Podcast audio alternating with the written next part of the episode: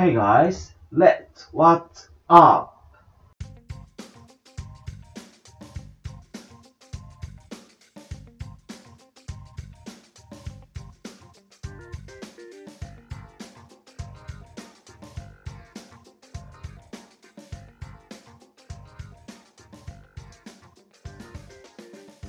はい、こんにちは。たかしです。え、WhatsApp ラジオ第3回ということですね。え今回ですね、ゆうさんがちょっと来れないっていうことだったので、まかといって、え収録の準備はしてたので、まあ、私、たかしの一人でお送りしていこうかなと思っております。えー、今日は2019年5月4日、えー、令和になりまして、で、まあ、ゴールデンウィーク、今年は10連休でしたけども、えー、それももう後半というところですね。まあ、皆さん、ゴールデンウィークはどのようにお過ごししたでしょうか？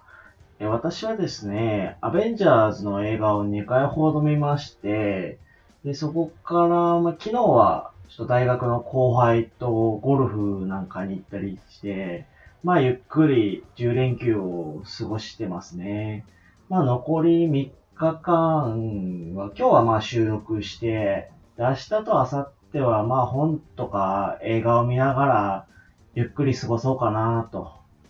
思っています。はい。で、今日まあ一人でやるってことが昨日決まったんで、まあ何話そうかなっていうことをちょっと考えたんですけど、一番話しやすいのは、まあ僕、バックパッカーを大学の時にやっててですね、1年休学して、半年バイトしてお金を貯めて、半年、えー、まあアジアを回ってたんですけども、ちょっとその話をしようかなと思っております。まあ半年アジア方面どこ回ったかっていうと、まずマレーシアから入って、で、タイ、ラオス、ベトナム、カンボジア、で、もう一回タイに戻って、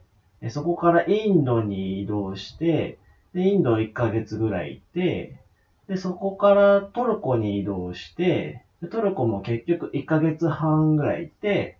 で、日本に戻ってきたと。で、それ以外にも、カナダで1ヶ月留学したりだとか、まあ、卒業旅行でアメリカ横断ロサンゼルスからニューヨークまで横断したりとかやってるので、まあいろいろ旅に関しては知識はあるかなっていうところなんですけど、まあヨーロッパとか行ってないんで、まあ行きたいんですけどね、本当は。で、まあよくこういう話をして聞かれるのが、まあ結局どこの国が一番良かったっていうことを聞かれるんですよね。で、まあ僕トルコなんですけど、トルコが一番良かったなって思ってまして、で今日はちょっとトルコについてお話ししようかなと。まあ、そのバックパッカー中のトルコについてお話をしようかなと思います。で、トルコ、まあ、さっき言ったようにインドからトルコに移動してきて、で、最初に入ったのがイスタンブール。で、この時にイスタンブールで感じたのは、本当に天国でしたね。まあ、インドとか、まあ、多分皆さんご存知ですけど、まあ、ああいうところなんで、もう本当に汚くって、えー、その時はですね、そしてインドを離れる3日前ぐらいにお腹壊して病院に書き込んだりとかもしたんで、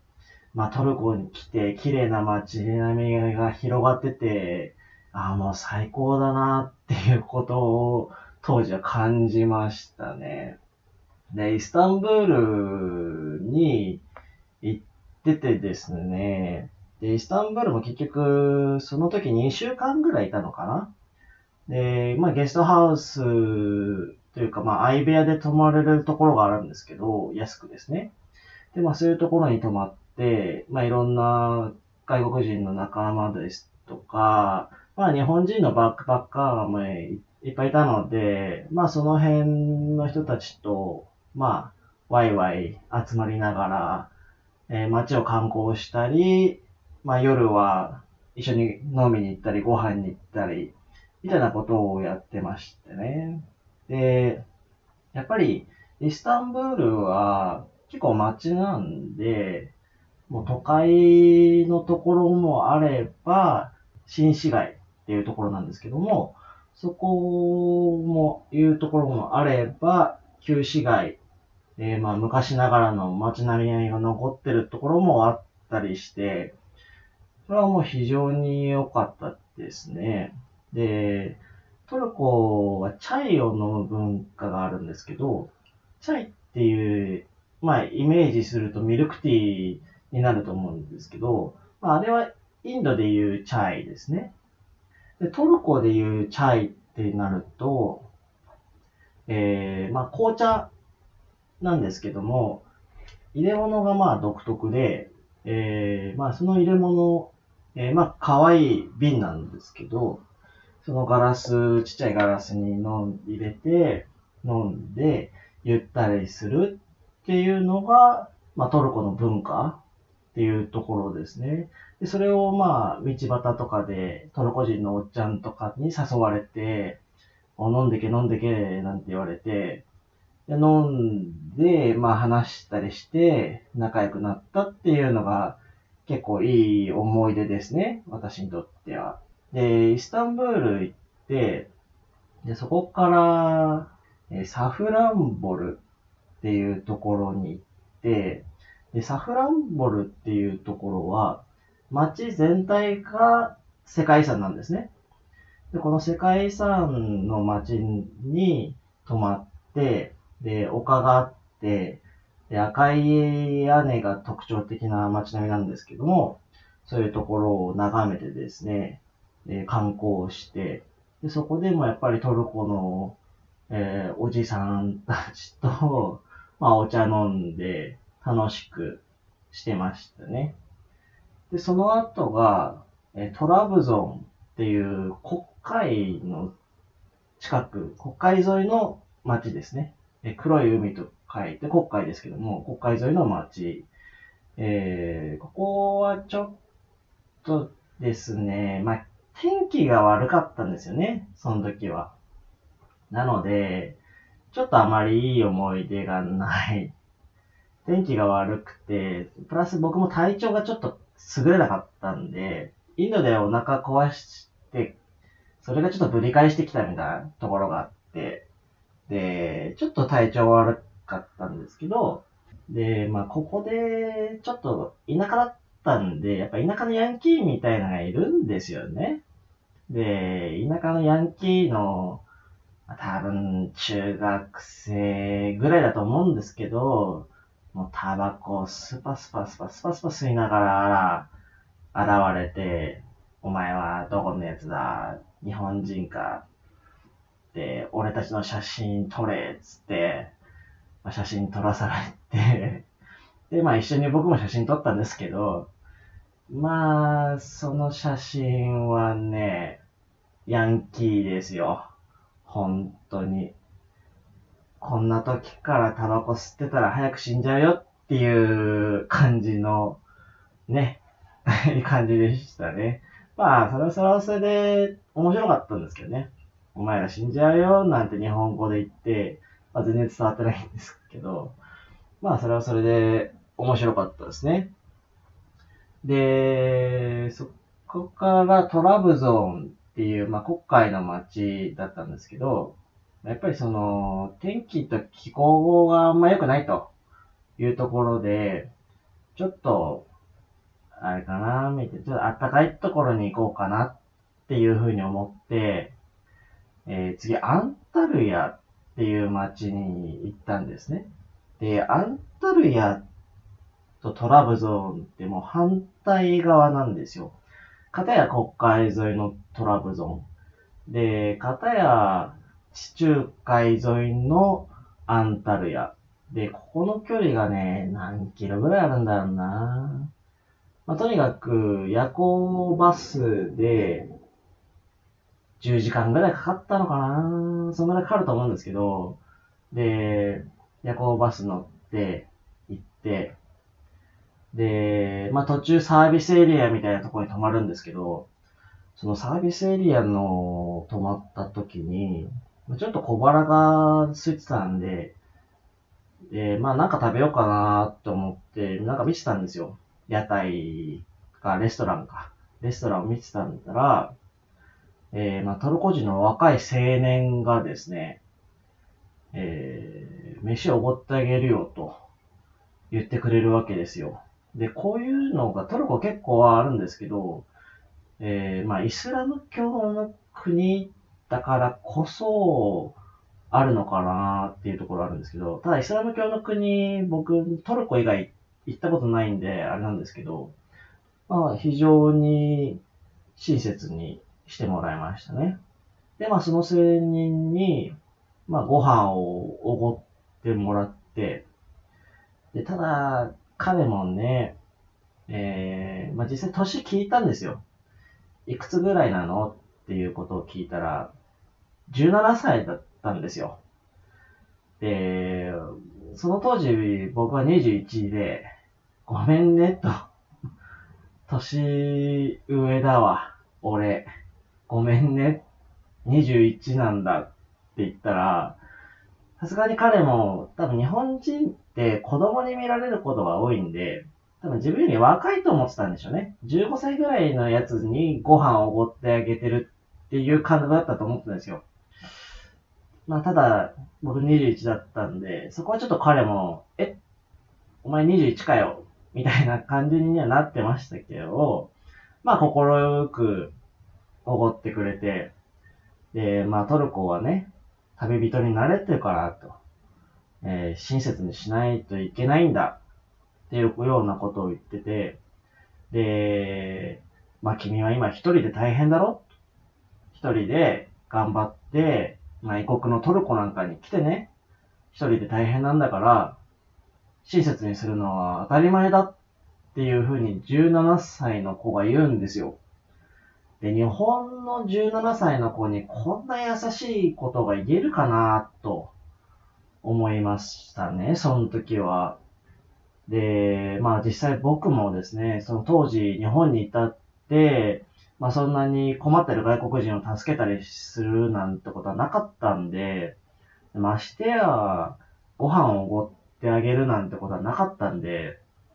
いや、非常にできた17歳だなと。で、トルコってすごいいい国だなっていうふうに思ったんですね。まあそこからは僕も、まあ日本帰ってきてからは、やっぱり困ってる外国人は助けようっていうふうに思ってるんで、まあいろいろ声をかけたりとか、道を教えたりとかはしてるんですけど、まあ本当にね、まあこういうところは日本の高校生、大学生、見習ってほしいですよね、本当に。うん。で、えー、まあ、その、夜行バスの旅を乗り越えて、アンタルヤというところに行って、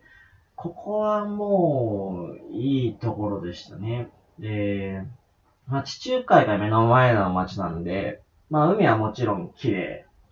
で、まあ、遺跡、あの、旧ローマ帝国の遺跡ですね。えー、がたくさんあって、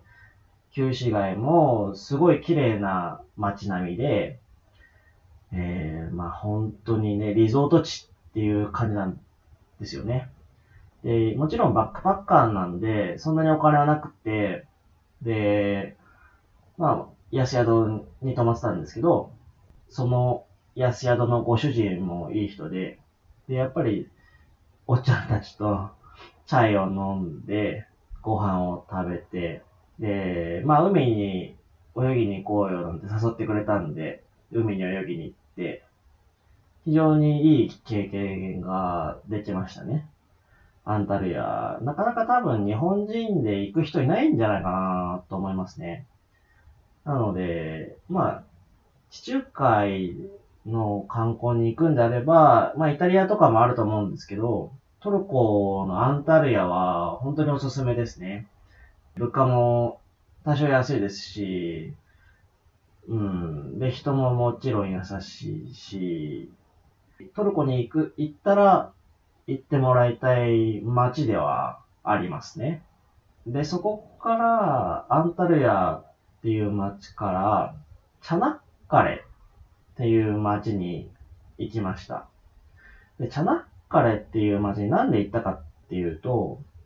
えー、トロイの木馬伝説があった土地ですね。で、トロイの木馬っていうのは、まあ、まあ、知らない人は調べてほしいんですけど、えー、まあ、トロイの木馬伝説の町で、まあ、これも港の町なんですけど、そこのところは、まあ、とにかく、うん、まあ、トルコの街って全部そうなんですけど、やっぱり人が優しいんですよね。街、よ、夜ですね。夜、ちょっと港を散歩したいなと思って散歩をしてたら、まあ、また若者が、今回おじさんじゃなくて若者が絡んできて、で、どこ出身なんだ？日本か、日本はいい国だ。えー、まあ、トルコと日本は仲いいから、俺らも仲良くやろうぜ、みたいな感じで話してくれて、でそこからご飯3日連続ぐらいで食べに行ったのかな？またお前か、でそれも約束したわけではなくて、えー、まあ、たまたまその、歩いてたら、また会って、ご飯行こう、ご飯行こう、つって、まあ一緒に、まあその当時タバコ吸ってたんで、タバコ吸って、うん、で、まあ友情を育んで。まあ彼らとは今でもやっぱインスタグラムとか、フェイスブックとかで繋がってて、まあたまに、あの、フェイスブックとかインスタグラム更新すると、コメントしてくれて、いつトルコに来るんだ、また飲み行こうぜ、みたいな感じでくれるんですよね。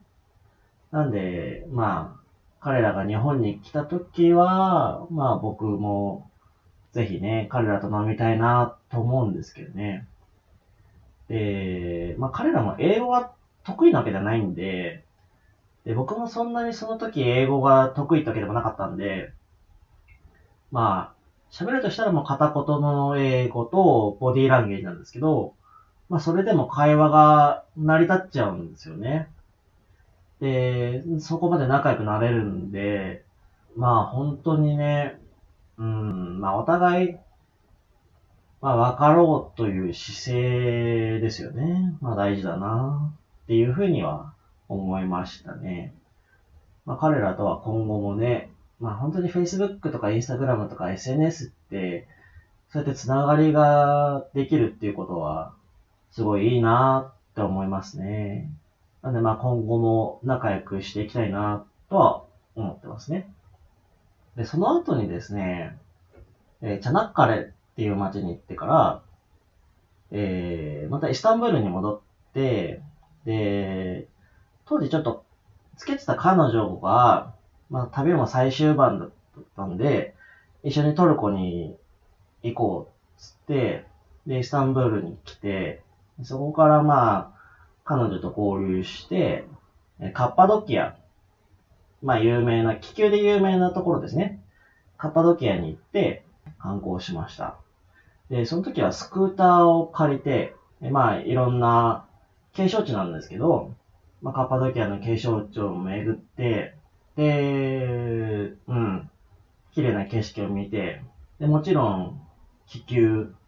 で、気球に乗るのが、ちょっとやっぱ高いんですよね。で、バックパッカーで、終盤でもうお金もなくて、で、結局、気球には乗れなかったんですけど、ただ、あの、気球が上がる景色ってものすごい綺麗なんですよね。朝日とともに気球が上がっていくんですけど、あれは本当に綺麗ですね。気球に乗るより、気球を下から眺めてる方が、逆に綺麗かもしれないですね。それを眺めて、で、カッパドキアってちょっと高度が高いんですよ。高いところにあるんで空気も乾燥してて、で澄んでて、なので星がすごく綺麗でしたね。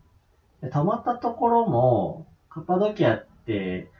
まあ、洞窟ホテルっていうのは有名なんですけど、洞窟ホテルっていうところに泊まって、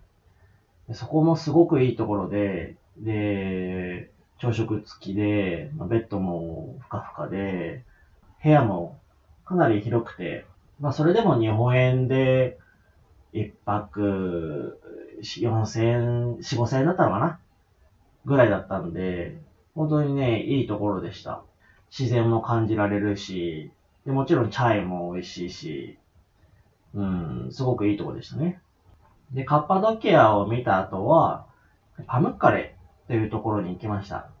で、まあ、そこもすごい綺麗なところで、世界の山があってですね、でそこを温泉が流れてるんですけども、そこもすごい綺麗なところで、でまあ、写真に撮って、それも確か世界遺産なんですけどね。で、沈む夕日が綺麗で、うん。で、遺跡もあるんですよ。その近くに、その旧ローマ帝国時代に遺跡もあって、劇場とか、闘技場とか、そういうのがあってですね、そういうのを見るのもすごい楽しかったですね。うん。なんで、で、トルコ、パムッカレ、パムッカレで面白かったのが、田舎の女のパンケーキって叫ぶ人たちがいて、やっぱり日本の観光客がいっぱい行くんで、そういうのを覚えるっぽいんですけど、田舎の女のパンケーキってすごいずっと言ってるんですよ。だから、ちょっと僕は田舎の女って言うと、ちょっとね、角が立つから、田舎の美味しいパンケーキぐらいでいいんじゃないの？っていうふうには言って、彼もまあ納得してますよね。女って言うと、ちょっと角立つよって言ったら、あ、そうか、み、じゃあ、田舎のパンケーキにしとくわ、つって、で、結局僕もその田舎のパンケーキ食ったんですけど まあ、美味しかったですね。パンケーキっつっても、いわゆるパンケーキじゃなくて、まあ、こん、うん、なんだろうなトルティーヤみたいな感じなんですけどね。トルティーヤになんかこう乗っけて食べるみたいな感じなんですけど、うん。まあ美味しかったですね。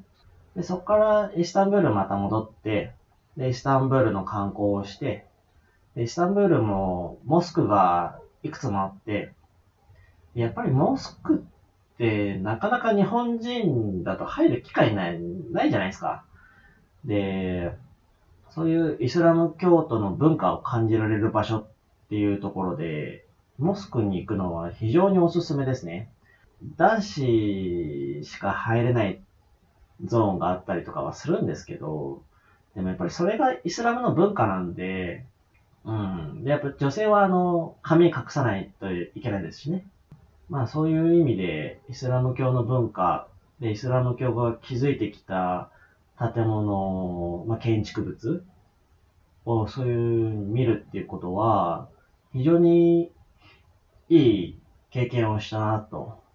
思いますね。で、まあ、総括して、まあ、トルコ、いろいろな街回りましたけど、やっぱり人が優しい。おじさんたちもそうですし、えー、まあ、若者もそうですし、で、女性は、えー、まあ、ちょっとイスラム教の国なんで、あんまりね、他の男性と喋るってことはまあタブーなんですけど、ただまあ、フランクなイスラム教の人たちもトルコはいっぱいいるんで、いろいろ喋ったりとか、写真撮って撮ってなんて言われて、一緒に写真を撮ったりとかしたんですけど、そういう人たちもやっぱり優しいですね。で、トルコ行ってる時に、ちょうどラマダン中だったんですよ。えー、断食ですね。断食月だったんですけど、やっぱりそういう時も、やっぱりイスラム教の人たちにとっては、断食ってちょっとお祭り的なところがあって、まあ、ちょっとトルコ限定かもしれないですけど、トルコで、まあその、日中は何も食べないで、で夜は広場とかに集まってみんなでご飯を食べるんですけど、そういう光景がね、すごく良かったですね。みんな一家団らんな感じがして、ああいうのはいいなと思いますけどね。まあ日本のお花見とかそういう感じなんですだろうけど、非常にいいなぁと思いましたね。うん、景色とか街とかがやっぱり綺麗なんで、やっぱりイスラム教の文化とキリスト教の文化、まあヨーロッパとイスラムの世界に挟まれてますから、まあそういうところが混じり合ってるっていうところもありますし、トルコはおすすめです。で、僕だけじゃなくて、えー、ユウさんはですね、あの、まあ、スウェーデンに留学したことがあるんで、ヨーロッパもいろいろ回ってるはずなんですよ。で、そういうこともね、こうやって海外の話をして、トルコの話しました、しましたけど、まあそういう海外の話も面白いのかなと思うんで、まあちょっとこれからやっていければなと思います。で、えー、まあこの話を聞いてですね、で僕もやっぱ行きたいところはいっぱいあるんですよね。で、まあリスナーさんがおすすめな国、街、その辺をちょっと教えていただければなと思うんで、ぜひね、あの、Let's WhatsApp at gmail.com の方におすすめの国、え今まで行ってよかったところのえメッセージを送っていただければなと思います。で、WhatsApp ラジオでは、えー、リスナーさんからの、まあ、僕らに対する質問、疑問、難問、疑問、まあ、ゆうさんは拷問、尋問って言ってましたけど、まあ、募集しております。でもし、あればですね、ぜひぜひ送ってください。で、メッセージテーマ決めようかと思ってまして、ゆうさんとちょっといろいろ話したんですけど、まあ、その質問、あと今日一笑ったこと、今日の愚痴、お悩み、恋愛相談なんかがあれば、まあ、メールを送ってもらえるか、まあ、ハッシュタグでまあ、今日の、今日一笑ったこととか、今日の愚痴とかは、ハッシュタグ WhatsApp ラジオつけてツイートしてもらえれば、僕らが追います。なので、ちょっとぜひですね、やっていただければと思います。ではでは、また次回、よろしくお願いいたします。Let's What's Up! たかしでした。